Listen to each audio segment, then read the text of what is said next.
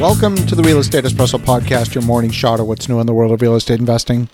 I'm your host, Victor Menasce. On today's show, we're taking a look at how office buildings are falling over like dominoes. Of course, I'm speaking in metaphors. About three years ago, I was presented with the opportunity to purchase a medical office building that was 50% vacant. The price was great. The building was owned by eight partners that included doctors within the building, a dentist, and a pharmacist. This 27,000 square foot building had a lot of potential. The increasing number of small businesses that provide independent consulting services to government and the tech industry would be perfect for such a building. Technology startups would be ideal tenants. The vision painted by the seller was amazing. Well, I didn't quite see the vision. I saw a dying building. The dentist, who was a part owner in the building, actually rented space across the street in a brand new construction ground level commercial plaza with more parking and large modern windows. Dentists are great tenants. They put in a ton of money into tenant improvements. They put lead lining in the walls to provide x ray shielding. They install tons of plumbing, high pressure compressors for their air drills, special air handling, sterilization stations for their instruments. A dentist office is not a transient tenant. Once they're in, they're not moving. But here we had a dentist who was a part owner in the building, had his practice in the building, who had a financial incentive not only to have a thriving dental practice, but also a successful building. And when that dentist moved across the street, it said to me the dentist saw the building as a liability to his business, not an asset. That's all I needed to know, and I didn't buy the building. Fast forward to 2021, and in hindsight, that decision not to buy is looking better than ever. Office buildings all over North America are experiencing falling occupancy. Our market was already oversupplied with office space. Office vacancy was averaging 12% for the five years prior to the pandemic. There was a fair bit of absorption in 2019, with vacancy running at about 8% just prior to the pandemic, and now we've seen vacancy steadily increase throughout 2020. But understand that commercial office leases are multi year leases.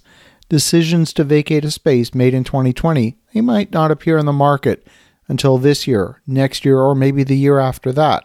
A year ago, InterRent REIT bought a 50 year old 11 story office building for $21.8 million on the edge of the downtown with a plan to convert the building into 153 apartments. A 50 year old office building would have a difficult time competing with new product in the downtown core. It would take a substantial refit to turn it into Class A office space, and even then, it would never capture top rental rates. So when you layer the high rate of vacancy on top, maintaining a building as an office building just wouldn't make any financial sense. As we move up, the latest news the developer of a brand new office tower in San Francisco announced that Salesforce has apparently withdrawn from plans to lease a major block of space. This is according to comments made by one of the developers during a public hearing on Monday.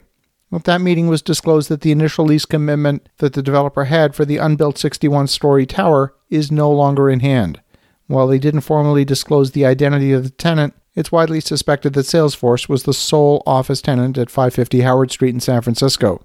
Now, the developers sought and were granted a number of approvals, including the development agreement with the city to construct 155 condo units, 189 hotel rooms, 275,000 square feet of office space, 9,000 square feet of retail, and 20,000 square feet of pure open space.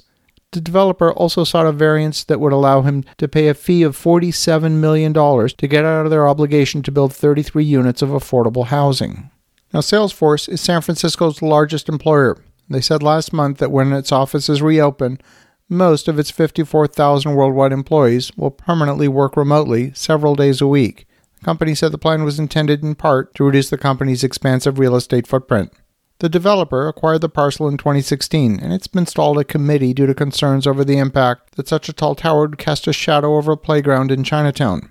Another project, Oceanwide Center, a two tower, 2 million square foot project near the supposed Salesforce Tower that was proposed to feature the city's second tallest skyscraper. That project stalled after failed attempts at a sale. Construction on both of the Oceanwide towers is now stopped, and the general contracting joint venture they've withdrawn from the project. The GC is a major company called Swinerton, I have personal connections with. Currently a dispute on the roughly $60 million that's allegedly owed to Swinerton on that project doesn't matter whether we're talking about a 27,000 square foot medical office building or a million and a half square foot project. All of these offices are struggling. These buildings are an endangered species with the pre pandemic economic model. It's going to take some price discovery to find the new equilibrium of fair market value. As you think about that, be very cautious before buying any office building. Have an awesome rest of your day. Go make some great things happen. We'll talk to you again tomorrow.